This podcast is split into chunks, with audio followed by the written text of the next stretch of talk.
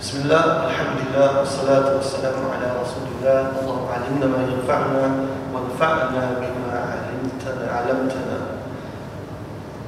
طيب where are we brothers which page are we on pertaining to your notes page 8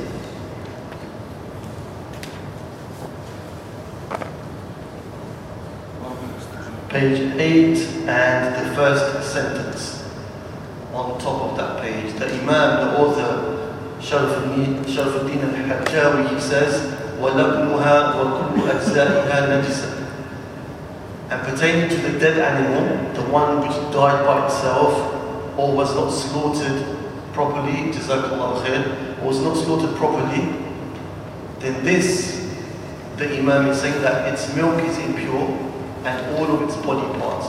Because in Surah Al-An'am, Allah says, after mentioning قل لا أجد فيما أوحي إلي محرما على طعام يطعمه إلا أن يكون ميتا أو دم مسفوحا أو لحم خنزير فإنه رجس. So Allah Azza mentions that the dead animal or uh, the flowing blood or the meat of the uh, swine is impure, right?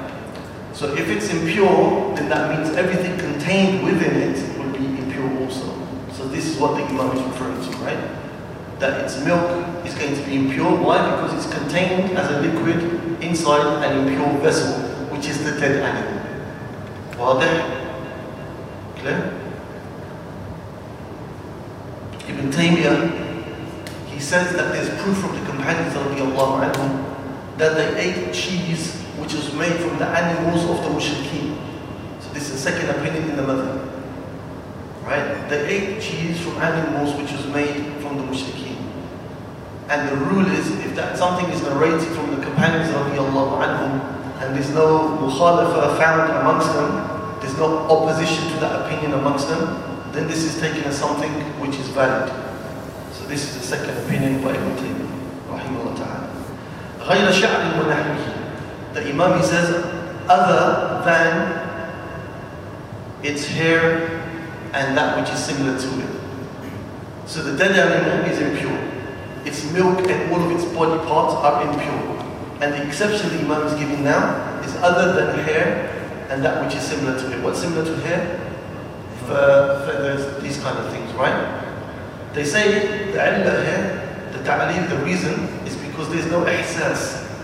There's no feeling in this body part, right? So it's there not due to a life of its own, it's there due to the life of that which it's connected to. It, in of itself, when, it, when the animal dies, the hair reality wasn't living. It, its life was connected to the fact that it was attached to the animal.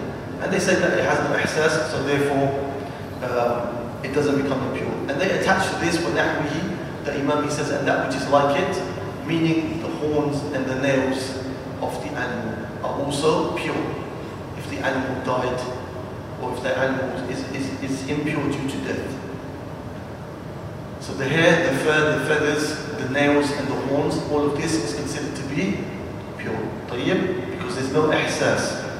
The Imam he says, وَمَا أُبِينَا مِنْ حَيٍّ فَهُوَ كَمَيْتَتِهِ That which is taken from a, a live animal, whilst it's alive of course, then the ruling is that of how the animal would be if it was maita. What's maita we said?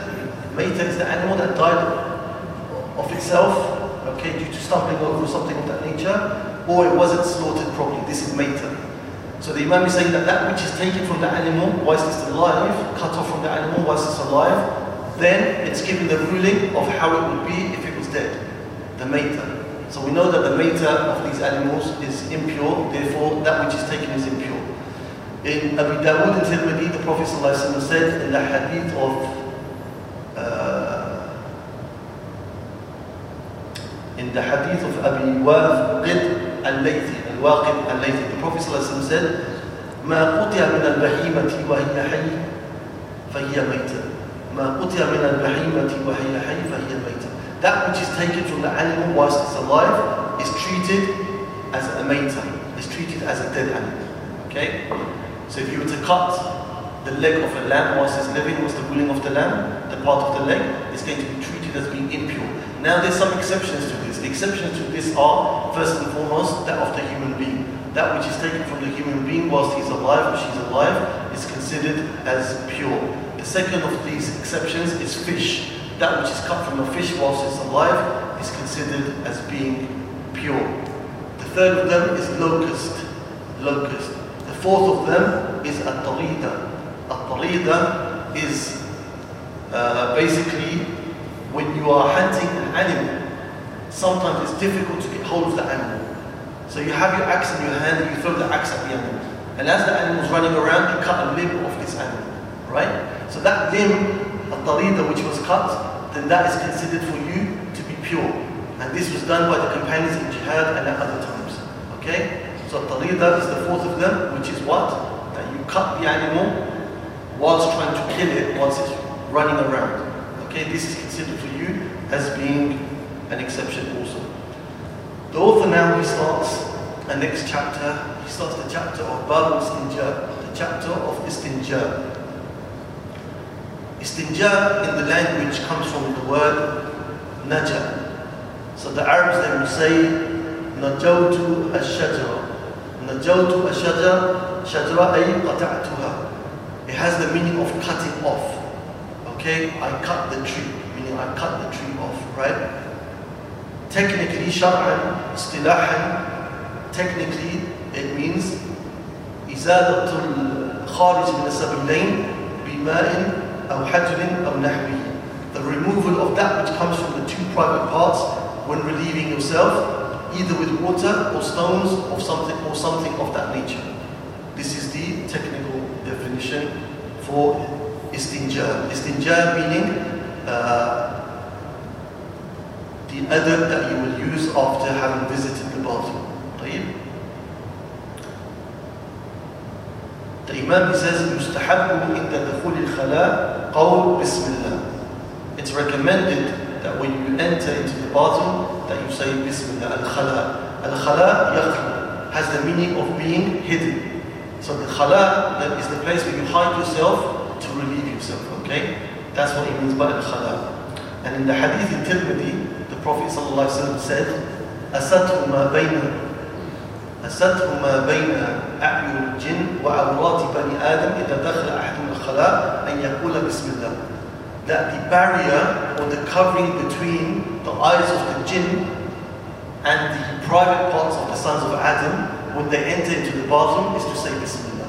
So when you say the Basmala, then those genies that are in that area, they cannot see you, they are prevented from seeing you. And if you do not say it, then they will see you in Allah's best.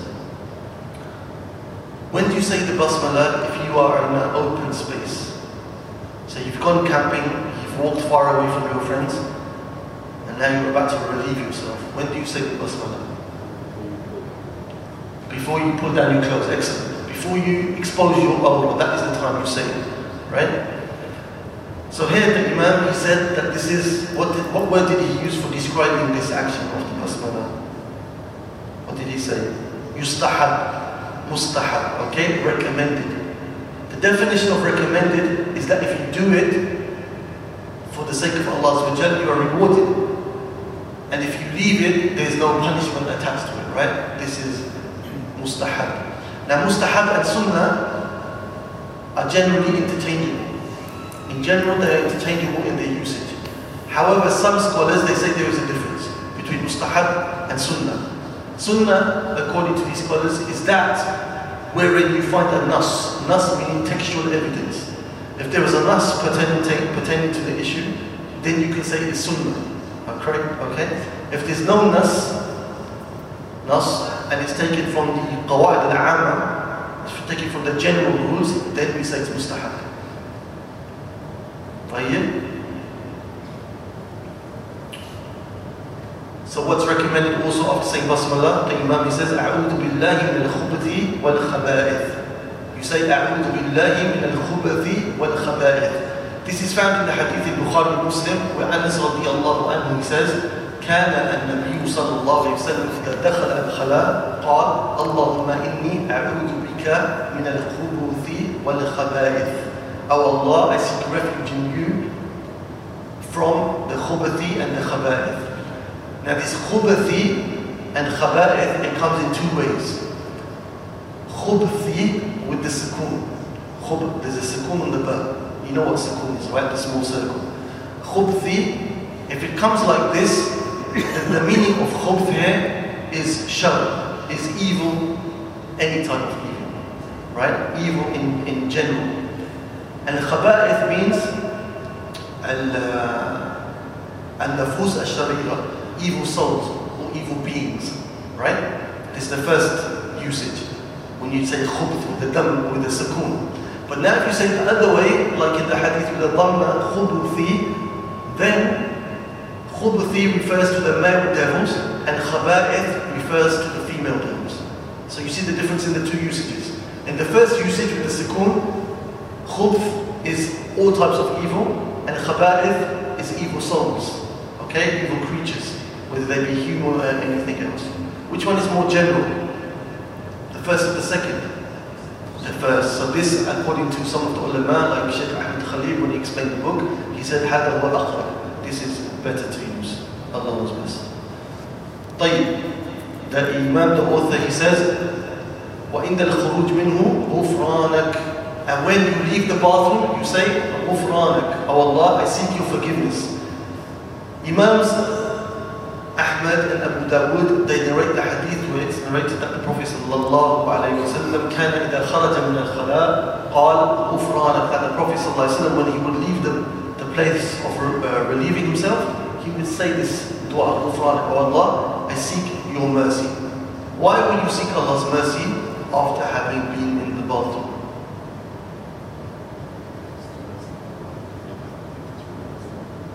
Good, you, that's one opinion, but there's something you're missing there. So the brother said, one of the opinions is that a mercy that Allah gave you to relieve yourself. But then why would you seek mercy based upon what the brother said, which is one of the opinions?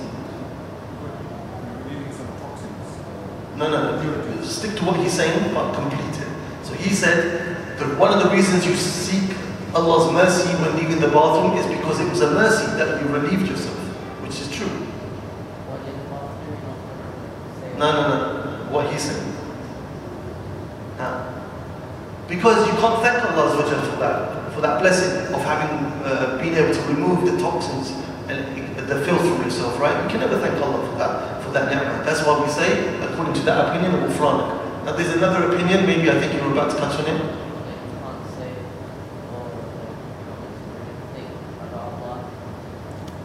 Okay, so you're not supposed to make dhikr of Allah while you're in the bathroom.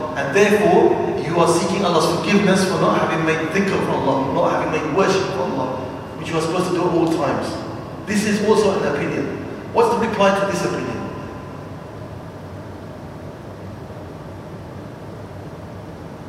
You're not supposed to make dhikr in the bathroom. Who told you not to make dhikr in the bathroom? It wasn't granddad, right? Rasul told us. Therefore, how can we seek forgiveness for doing something which the Prophet told us? You see? So this opinion put it to the side also. What's another opinion?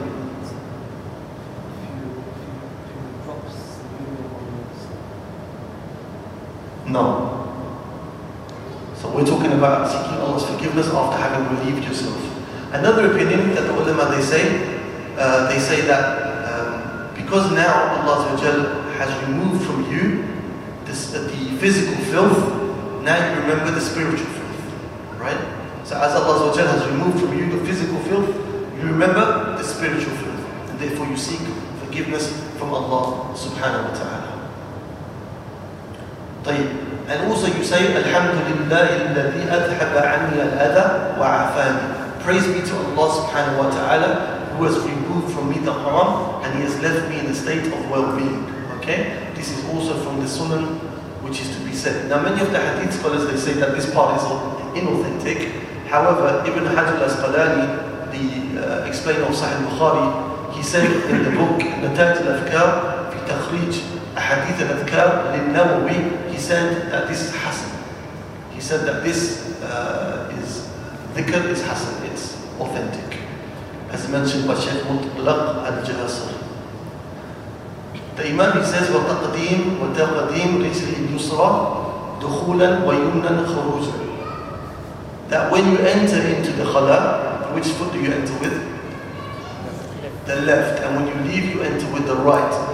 Imams of Hadith, Hakim al-Bayhaqi, they narrate from Anas radiallahu anhu who said, من السنة, it's from the sunnah, إذا دخلت المسجد أن تبدأ برجلك اليمنى that you start with your right foot وإذا خرجت أن تبدأ برجلك اليسرى and when you leave you start with your left foot so the ulama they have from this hadith and others the principle that that which is mafdul that which is virtuous the right is used for it and that which is not of virtuous uh, not virtuous generally that which is to do with uh, cleaning oneself or to do with anything which is not in high status, then you do it with the left, right? So everything which is mafdul is with the right, and everything else is with the left.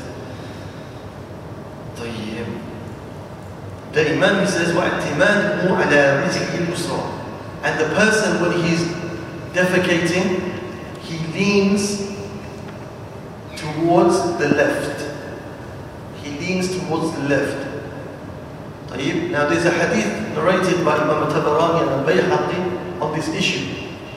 But Imam Al-Nawawi, the hadith master, the Jedi of Muhaddithin, from one of the Jedi's, right? He said that this hadith is too weak to be used as an evidence. This hadith that is referring or is indicating that you should lean to the left when relieving yourself is too weak to be used as an evidence. However, this doesn't mean that we cannot mention what the Imam mentions because there's ta'lim, there is reasoning. From the ta'lim that they give, they say that it is, it is uh, takriman lil yameen. And like we said, that yameen, the right side, is used for that which is virtuous. So in order to give the right side of the body that meaning, when you're relieving yourself, you lean towards the left. Okay? Or as Shaykh Abdullah uh, Al-Bassam, he said in his explanation of Umdat al-Ahkam, Tawdi al-Ahkam, uh, Fi شرع al-Ahkam, he said that he's spoken to many doctors and they said that this is actually the situation That when you lean, lean towards the left, it's easier for you to, to relieve yourself. So if this is the case and it's established by doctors or if it's found and practiced to be beneficial for a person, then you should go ahead and take that. But don't consider it to be a sunnah because Imam Nawawi ta'ala said that the hadith is weak. وَبُعْدُهُ وَبُعْدُهُ فِي فَضَائِلِ Also from that which is recommended, or sunnah or mustahab, is that when the person wants to relieve themselves in an open space, he goes as far away as possible. Because Abu Dawood narrates from Jabir radiallahu anhu, كان النبي صلى الله عليه وسلم إذا أراد البراز انطلق حتى لا يراه أحد.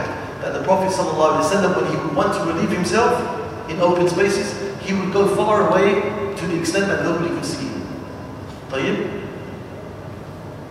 What if there's something close by wherein it can cover you? Do you still have to go far away or can you be close by? Something is close by, like uh, there's a wall, right? You can hide behind the wall and relieve yourself.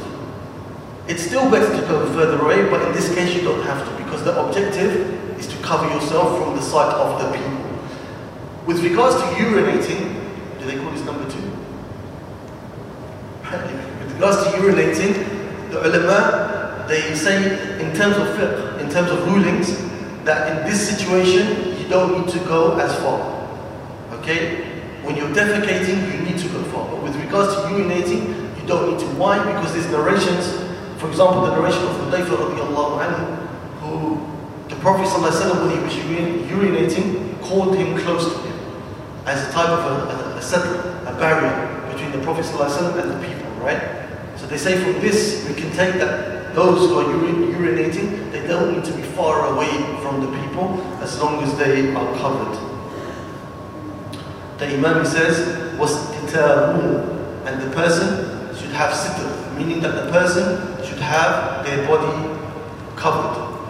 In Sahih Muslim, Abdullah bin Ja'far, he narrates, كان أحد ما استتر به رسول الله صلى الله عليه وسلم لحاجته حذف أو حاج النخل that from the things that the Prophet ﷺ would love to cover himself when relieving himself would be a hadful.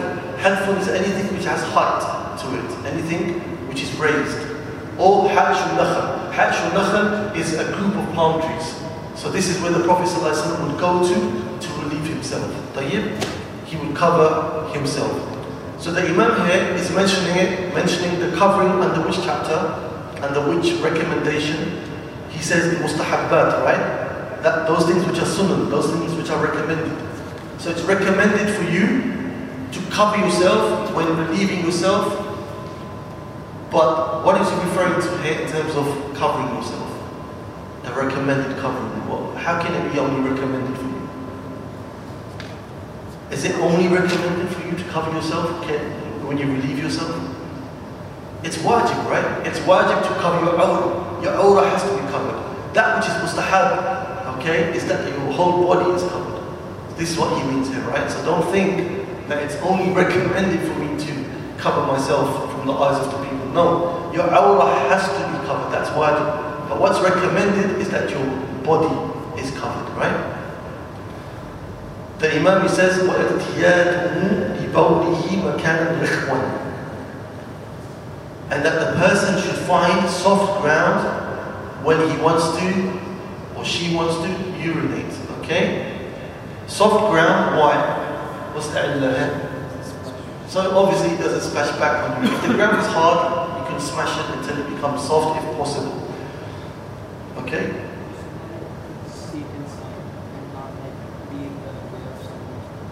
Say loudly, please. Uh, like uh, we can also do it because if the ground is soft, like we seep down. Very good. So it won't harm the people. We, will come to that point. Very good. So the ground is soft. So like the brother said, the, the, the filth seeps into it and it doesn't harm the people.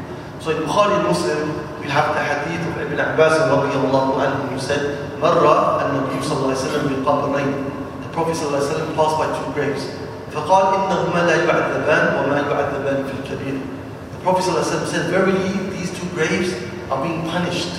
But they're not being punished in something which was big. بَلَا إِنَّهُ كَبِيرٌ Rather it is big in terms of the magnitude of the punishment. أما أحدهما فكان يمشي بالنميمة As for one of them, the companions of this grave, used to go around spreading gossip. وأما الآخر فكان لا يستتر من البول As for the second, he never used to protect himself from the drops of urine to come onto his clothing or onto his body.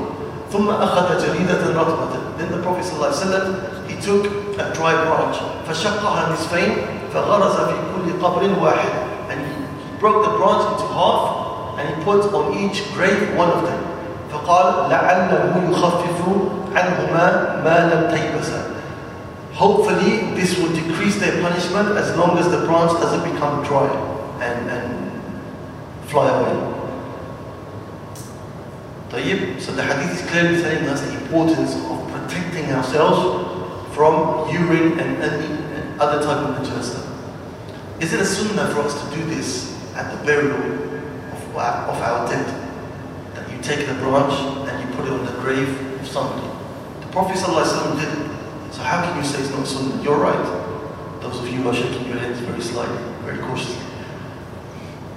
It's right, it's, it's not sunnah, but how, how can you say that? Shaykh Uthaymeen rahimahullah ta'ala has nice explanation. He said hopefully. Of what? He said hopefully this will Okay, that's part of it. don't jazakallah khair. It's to do with the unseen. The ghaib, we don't know the ghaib. We don't know what's taking place in the grave. Number two, we don't want to have su'ah dhan. We don't want to have evil opinion of the people in the grave thinking that they're being punished. You see? Jazakallah khair. The Imam he says, ومسحه بيده اليسرى إذا فرغ من بوله من أصل ذكره إلى رأس ثلاثة. Sorry, sometimes it's going to get a bit explicit and this is just part of the uh, study that we have to do. So the, uh, the Sheikh, the Imam al-Hajjawi, he says that from that which is recommended is that you wipe your private part, okay, after having finished urinating, from the bottom of the private part to the top of the private part. And the ulama, they say what you do here, you have the, the index finger and the thumb, and you just wipe, okay? And the reason you do this is why? What's the reason for doing this? Huh? Any excess. Any excess that might be there. So it all goes back to the hadith we just mentioned, okay, of the, of the graves. that we want to avoid that punishment in the grave So the ta'adil, the reasoning is that you do this in order to help yourself to be more clean from that. And then he says, وَنَتْهُمُ ثَلَاثًا And you pull your private part three times also. And again, this goes back to the hadith. The ta'lil, the reasoning is that you want to avoid any drops of urine splashing onto you afterwards. So you take out, uh, you pull out whatever is left there. Ibn Taymiyyah, rahimahullah ta'ala, he, he is very stern on this.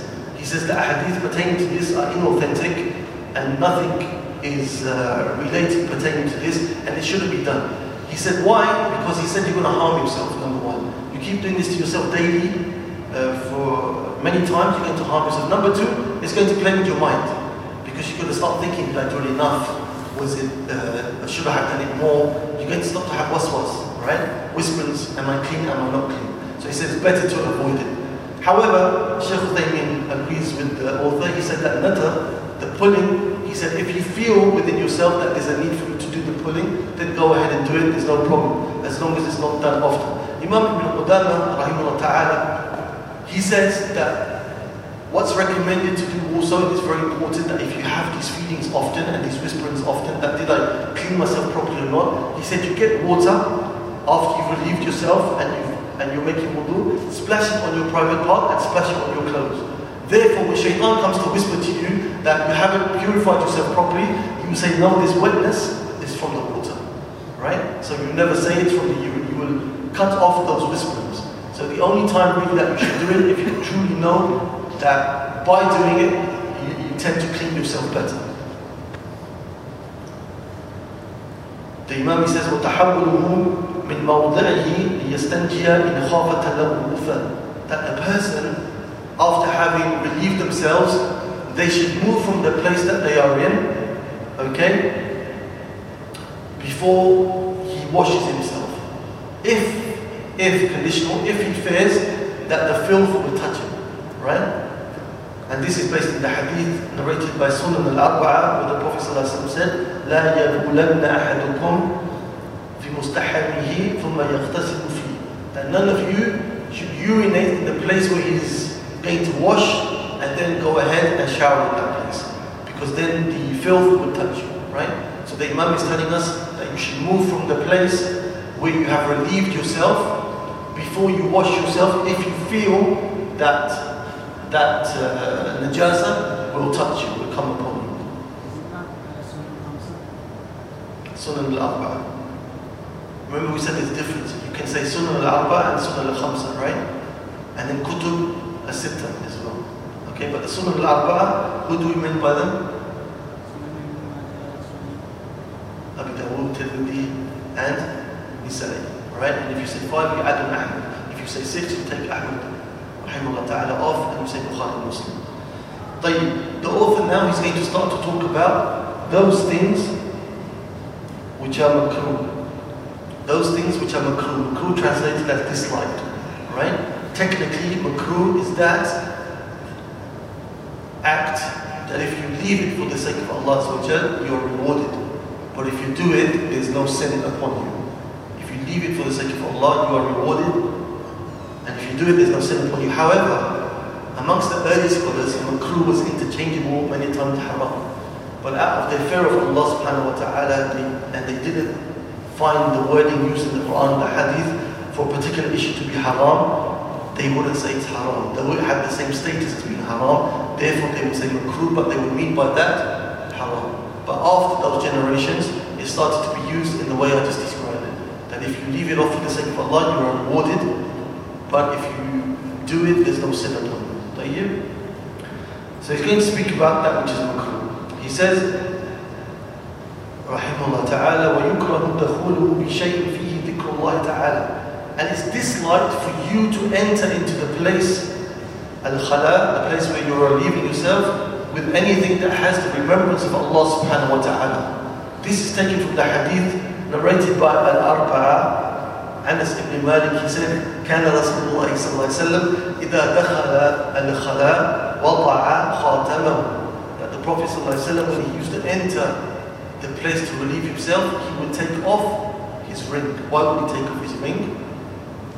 Because it would have his name on it and the name of Allah subhanahu wa ta'ala. Right?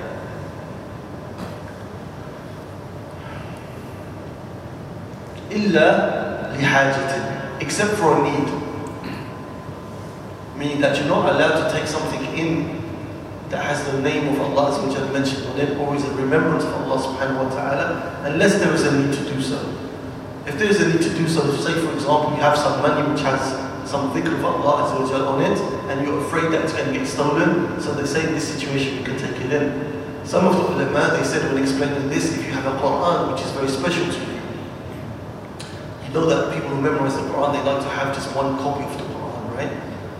So, the Imams who explain this point, the ulama, they say that if you're afraid that it's, going to be stolen, you can take it with you.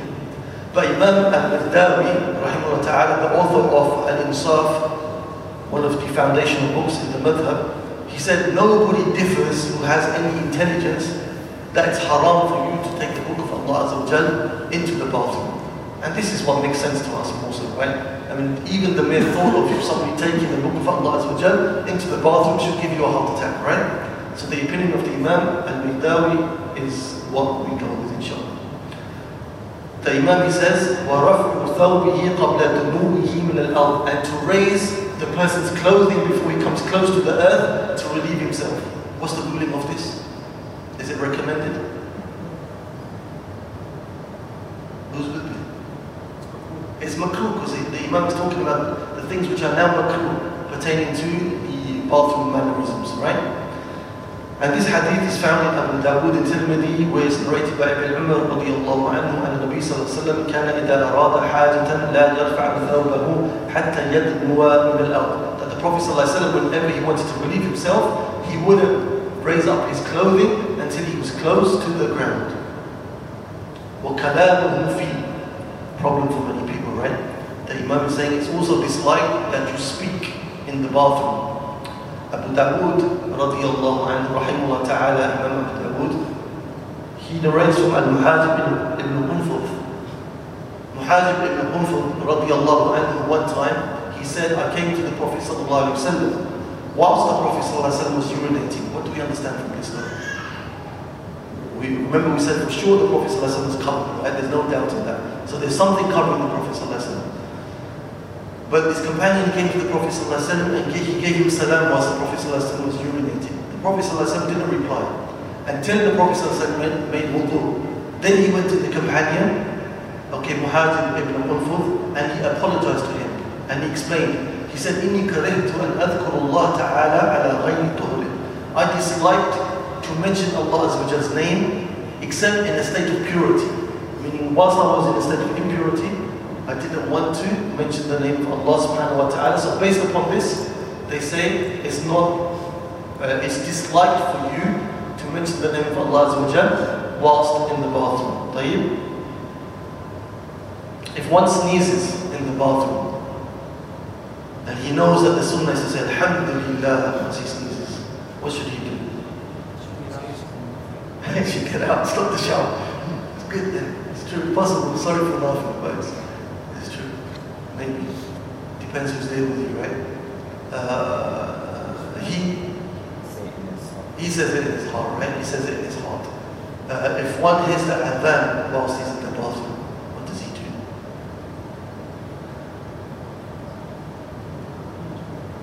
Loudly, please In his heart he replies, but once he gets out, he has to make the reply again. طيب إجابة المؤذن to reply to the mu'adhin, right? إذا سمعتم النداء فقولوا مثل ما يقول المؤذن. The Prophet ﷺ said in the hadith of Abu Sa'id al-Khudri, if you hear the call to prayer, then say what the uh, mu'adhin is saying. So in this situation, you reply in your heart, and once you get out, you reply again verbally. وَبَوْلُهُ فِي شَقٍ وَنَحْوِهِ And also disliked is that the person urinates in a hole or a crack in the ground. طيب? A hole or a crack in the ground. Why do you think? There might be some creature inside. What? There might be some ants inside. There may be something harmful inside, right? So you're coming close to the ground, you're urinating, something harmful may come out and attack you, right?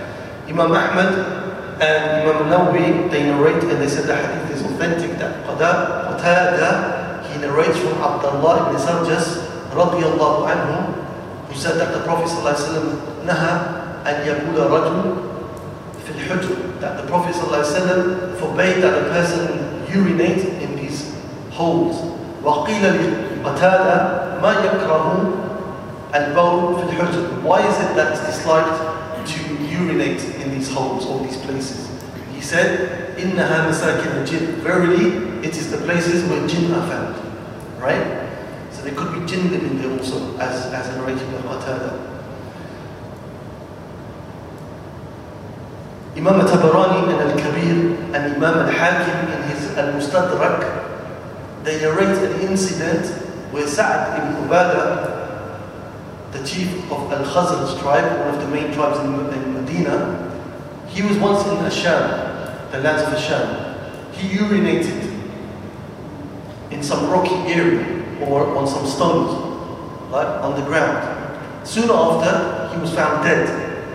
Soon after having done that. On the same day in Medina, it was heard from a well some poetry where they said, نحن قتلنا سيد الخزرج سعد ibn Ubadah. We have killed the chief of al-Khazraj, Sa'd ibn Ubadah. رميناه بسحمين فلم تخطئ فؤاده. We, we sent two arrows upon him and we didn't miss the target of his heart. Okay? So this is an authentic narration according to some scholars. Backing up what, what the previous narration said from Qatada and Abdullah bin Sarjas that you shouldn't urinate in places like cracks on the ground or holes in the ground. طيب ومس فرجه بيمينه and also disliked is that you touch your private parts with your right hand. In Bukhari Muslim is narrated from the hadith of Abu Qatada رضي الله عنه who said that the Prophet صلى الله عليه وسلم said لا يمسكن أحدكم ذكره بيمينه وهو يبول ولا يتمسح من الخلاء بيمينه ولا يتنفس في الإناء. The Prophet ﷺ said in this hadith in Bukhari and Muslim that none of you should hold his private part with his right hand whilst he is urinating. And none of you should wipe himself from defecation with his right hand. And none of you should blow into a vessel. So the hadith is clearly telling us what? Not to use our right hand. And the illah, what's the illah for this? Apart from being clearly mentioned as a prohibition in the hadith, what's the reason for the ruling? Takriman liyad, like we said, right? Takriman for the right, uh, honoring the right hand, right? We said for everything which is good, use the right. Everything which is less and not noble, we use the left. But in this hadith, you find that the Prophet ﷺ forbade it. But we are saying it's makruh. How is this the case? Because chapter of adab pertaining to mannerisms, the prohibitions are to be taken as being disliked. This is a qaida that many ulama have, as mentioned by Shaykh Uthaymeen ta'ala and others, right? So the salaf, the thing that removes the prohibition from being a clear prohibition to bring just makruh is that it comes under the chapter of mannerisms. That which is under the chapter of mannerisms, except for one or two things, then the, the prohibitions are considered as makruh. So you may read the hadith like I did many times, but the Prophet is telling us not to do it. Clear prohibition. Yet you, Imam, and authors are telling us that it's makruh. It's because of this. They have a set of rulings which they deduce from looking into the Sharia that those prohibitions which are under the chapter of mannerisms are to be taken as makruh and not haram. Tayyib? So how then, the Imam says to us that you cannot hold your private part with your right hand. How then How then do you clean yourself? Hmm. How?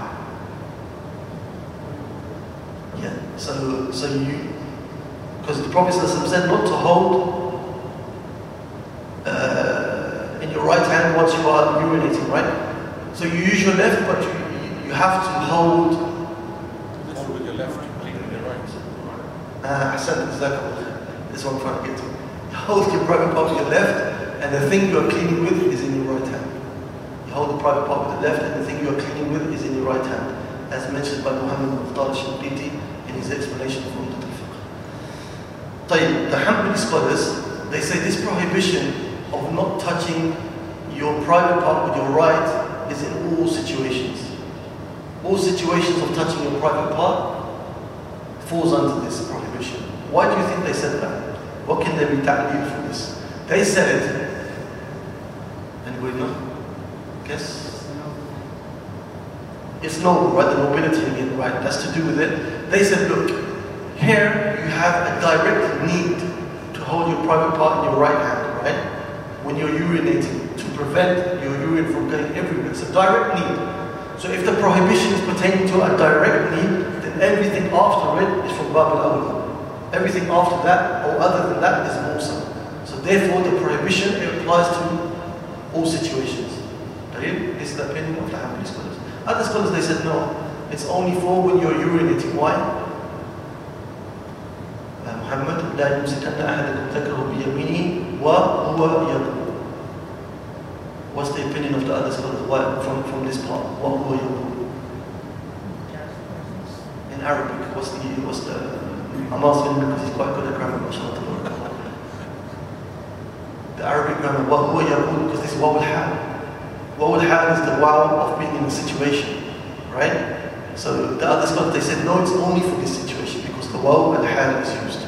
In any case, our scholars, the Hanbali scholars, they said, uh, you cannot uh, touch your private part with your right hand, right?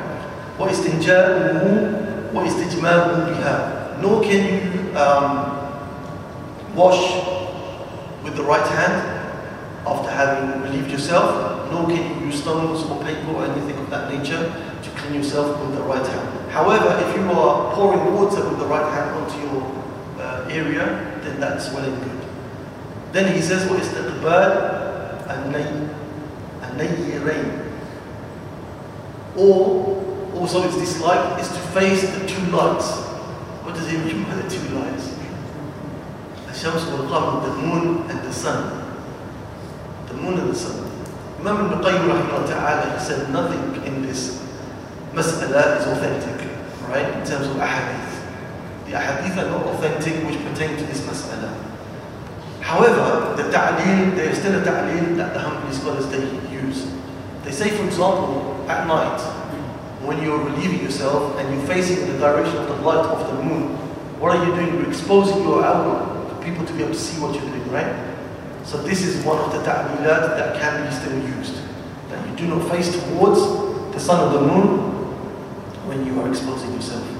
The Imam says, وَيَحْرُمُ and it's forbidden, haram, وَيَحْرُمُ اسْتِقْبَالُ الْقِبْلَةِ وَاسْتِقْبَالُهَا فِي غَيْرِ بُنْيَانٍ And it's not permitted for you to face the Qibla or to have your back towards the Qibla whilst relieving yourself, right? If you are outside of a building. Not allowed for you to face the Qibla or to have your back towards the Qibla when relieving yourself if you are not contained within a building. In Bukhari and Muslim, the hadith of Abu Ayyub al-Ansari radiallahu anhu, where the Prophet sallallahu alayhi wa sallam said, إِذَا أَتَيْتُمُ الْغَائِدِ If you come to defecate, فَلَا تَسْتَقْبِلُوا الْقِبْلَةِ وَلَا تَسْتَدْبِرُهَا So do not face the Qibla, nor turn your backs toward it. وَلَا تَشَرِّقُوا أَوْ غَرِّقُوا But rather, turn to the east or turn to the west. So, the narrator of the hadith, Abu Ayyub, he says, فَقَدِمْنَا Sham, We went to the lands of Sham, فوجدنا مراحيض بنيت قبل القبلة. We found bathrooms built facing in the direction of the Qibla. فننحرف عنها ونستغفر الله. So we should turn away from them and we will seek forgiveness from Allah Azza wa Jalla. طيب? So it's something which is well understood that you do not face the Qibla in terms of relieving. Some scholars, they allow this to take place in a building okay, to face the Qibla or to have your back towards the Qibla if you're in a building. Where they get this from? They get this from the hadith of Ibn Umar radiallahu anhu who says, رَقِيتُ يَوْمًا عَلَى بَيْتِ أُخْتِ حَفْصَةِ He said, one day I climbed upon the house of my sister Hafsa. فَرَأَيْتُ رَسُولُ اللَّهِ صلى الله عليه وسلم على حاجته and I saw the Prophet ﷺ relieving himself. Again, the Prophet ﷺ, we know he was covered, right? his, his uh, awrah was covered. مستقبل الشام مستدبر الكعبة مستقبل الشام facing Sham right and his back towards the Kaaba he was facing the direction of Sham and his back was towards the Kaaba so anyway there's so many differences of opinions on this but uh, this hadith allows that in the um, in the buildings you can have your back towards uh, the Qibla but not your front in any case the believer when he's building his house he will always try to face the bathroom away from the direction of the Qibla. طيب؟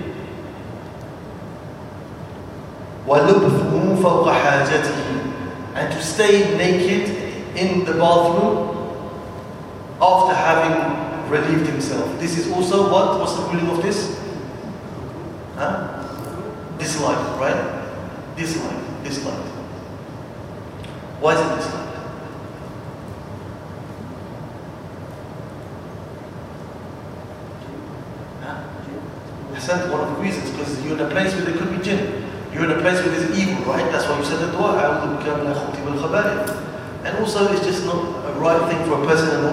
mind to do, to be in that type of situation. So it's something we should be avoided.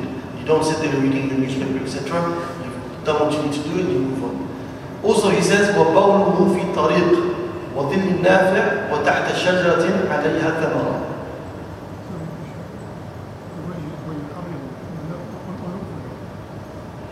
We, it's, it's all the haram, right? This is the haram section. This is the haram section. So this is haram, yes. And, and the board proceeding as well. Jazakallah khair. What was the first one?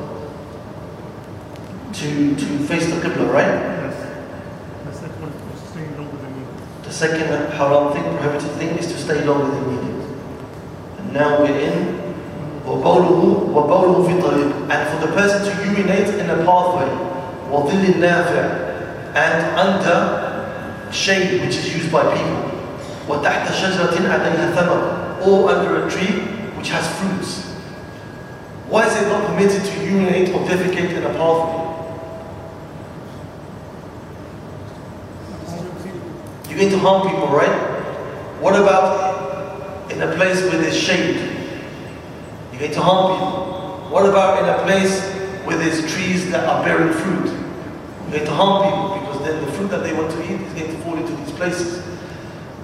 The proof of this is in the hadith where the Prophet ﷺ said in Sahih Muslim, narrated by Abu Hurairah, the Prophet ﷺ said, "Ittaqu ala alayn." Beware and fearful of the two who are cursed. They said, "Man la'anayn, man la'anan ya Rasulullah." Who are the two that are cursed? The Prophet ﷺ said, "الذي يتخلى في طريق الناس أو في ظلهم."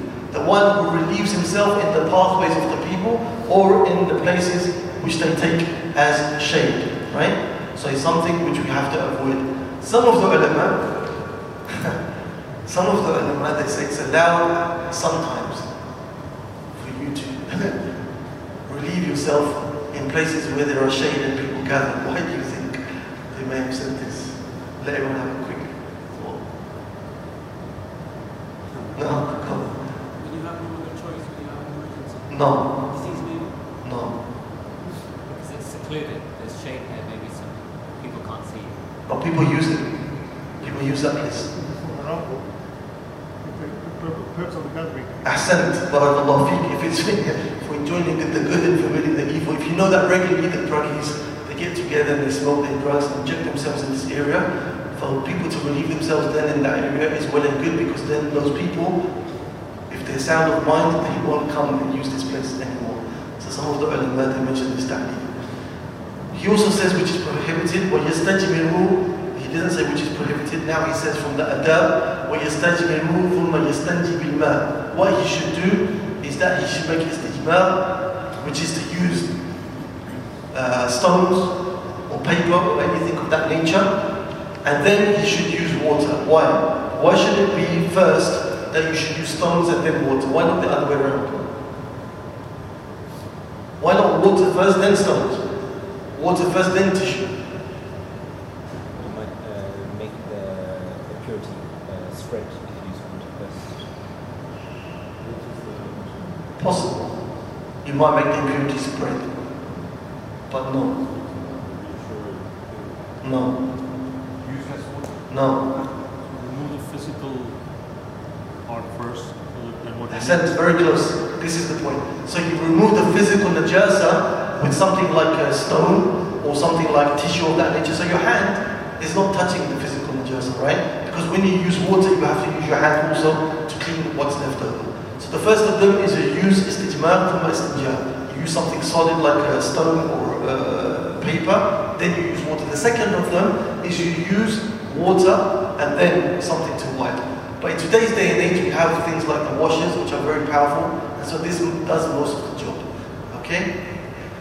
And the third is to use istijmar by itself, to use stones by themselves without water. These are the levels of cleanliness. The first of them is to do the stones, then the water. The second of them is to do the water alone. The third of the states is to do the stone alone.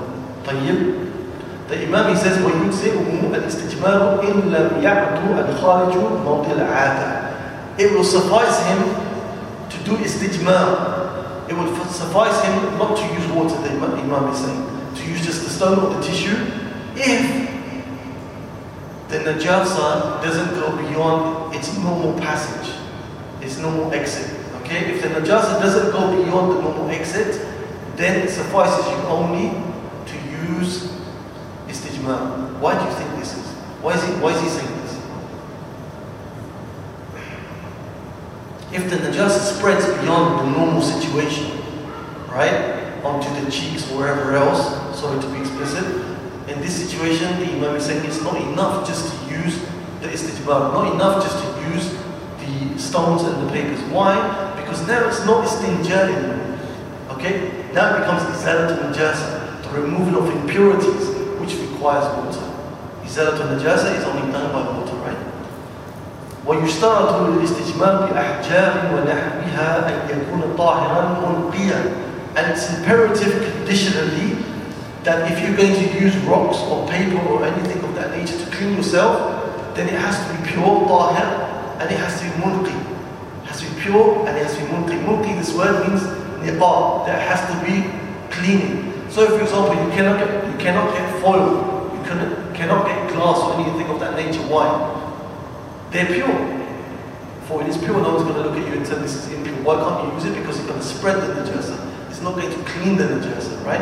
Likewise glass. So it has to be not only pure, but it has to be, has to give the, the, the effect of niqab.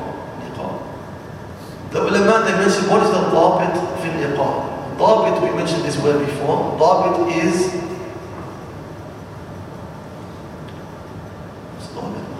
Dhabit is the, the thing which regulates. Okay? The thing which regulates. So the dhabit for cleanliness here, niqab, they say is that the physical najasa itself will be removed and only left is traces. That which you normally use water for. And the traces are overlooked if you do not have water. Okay? But the niqab that has to be there is that the physical amount of the najasa is removed. So the dhabit of the niqab, the dhabit of the, uh, the regulating of the what is cleanliness required is that the physical amount is removed and the traces are only left which water will be used for. So we're cleaning, right? We're using stones, we're using water or anything which is pure to use. Now the Imam he gives an exception because you may be thinking of a variety of things that you may have to use if you're in an abnormal situation. He says, he says, غير عذب وروث وطعام ومحترم ومتصل بحيوان. He says, what's not allowed for you, the exception, is that you cannot use bones, nor can you use dung, nor can you use food, nor can you use anything which is muhtaram, anything which has status or value, nor can you use that which is connected to an animal like its tail. The Prophet ﷺ in the Tirmidhi, it's narrated that he said, لا تستنجوا بالروث ولا بالعظام فإنه زاد إخوانكم من الجن. Don't relieve, don't clean yourselves after having visited the bathroom with roth. Roth is dung. Uh, is that the right word, dung, right? Roth is dung and not uh, bones either. Because verily they are both food sources for your brothers from the jinn. Right? They're both food sources from your brothers from the jinn leftover animal dung, etc. Okay, and the, the bone uh, after the meat has been taken away is food for the uh, believers of the jinn. Why can't you use food? Why can't you use food, human food, to relieve yourself? It's a respected thing, very good. If you cannot use the food of the jinn, then min bab al then more so you cannot use the food of human beings. But like you said, it's also something which has value and is respected. طيب. The Imam says, we'll end with this inshallah. ويشترط ثلاث مسحات منقية فأكثر. It's conditional when you clean yourself that you have three wipes which end up with cleanliness or more. Three wipes which end up with cleanliness or more. Right? ولو بحجر ذي شعر even if it be that it's one rock or stone that has three sides to it. So it doesn't have to be three stones. It could be a stone which is large enough for you to use three parts of it, three sides of the stone. ويسن قطعه على وتر and it's recommended or sunnah for you to stop upon witr. Stop the wipings upon a witr number. In Sahih Muslim, the hadith of Salman ibn Farsi, he said the Prophet ﷺ نهانا أن نستقبل القبلة لغائة أو بول. That the Prophet ﷺ forbade us from facing the Qibla um, if you want to relieve yourself. The beautiful thing about this hadith, they were trying to make fun of Salman ibn Farsi. They were trying to make fun of the Muslims and saying the Prophet even teaches you how to go to the bathroom. What did Salman do? radiallahu anhu? He said, no, well actually it means this, you know, he started to interpret it in a way that will please the Kuffar. He said, no, he stood up clearly and he's told this hadith. He said, yes, the Prophet ﷺ told us X, Y, and Z. So he said, نهانا رسول الله صلى الله عليه وسلم أن نستقبل القبلة لغاية أو بول. The Prophet ﷺ forbade us from facing the Qibla for uh, defecating or urinating. أو أن نستنجى باليمين. Or that we should clean ourselves with our right hands. Or أن نستنجى بأقل من ثلاث مسحات. Or that we uh, clean ourselves with less than three wipes. أو أن نستنجى بالرجيء أو بالعظم. Or that we clean ourselves with dung or with bones, right? So here it's clearly mentioned what the Imam said that there has to be three wipes or more if you need it. ولو بحجر ذي شعر, as we said, even if it be a rock or a stone that needs, uh, that has three sides to it. What if you need to do more than three wipes? What do you do? You go ahead and do more than three wipes, but what? huh? Finish on a Very good. You try your best to finish on the right number because in the hadith of Bukhari, man istajmara falyutir. Whoever makes istijmar, then he should end on an odd number. طيب we'll stop here inshallah. وصلى الله على نبينا محمد صلى الله عليه وسلم وجزاكم الله خير. Anything which was correct was from Allah subhanahu wa ta'ala. Mistakes and shortcomings